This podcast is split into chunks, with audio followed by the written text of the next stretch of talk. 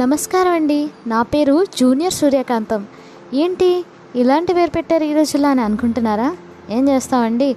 నా అసలు పేరు శ్రీనిజ అయినా సరే మా అమ్మ నన్ను ముద్దుగా సూర్యకాంతం అని పిలుస్తుందనమాట సర్లే పేరు ఏదో బాగుంది కదా అని నేను కూడా కంటిన్యూ అవుతున్నాను అనమాట అయితే ఈ విషయాలన్నీ పక్కన పెట్టండి.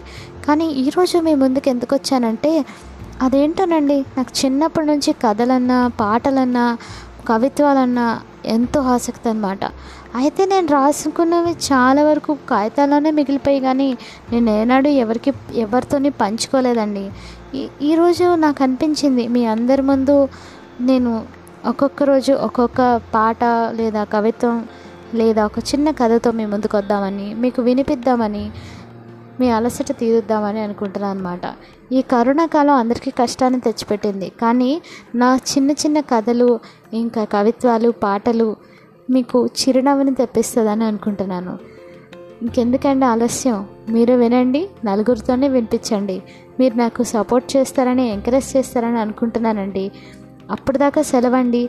నేను మళ్ళీ మీ ముందుకి వస్తూ ఉంటాను. రోజు ఒక ఎపిసోడ్ అప్లోడ్ చేస్తుంటానమాట మీరందరూ నాకు ఎంకరేజ్ చేస్తారు. చేస్తారు కదండి? స్టేట్ ట్యూన్ అండి. ఇట్లు మీ జూనియర్ సూర్యకాంతం.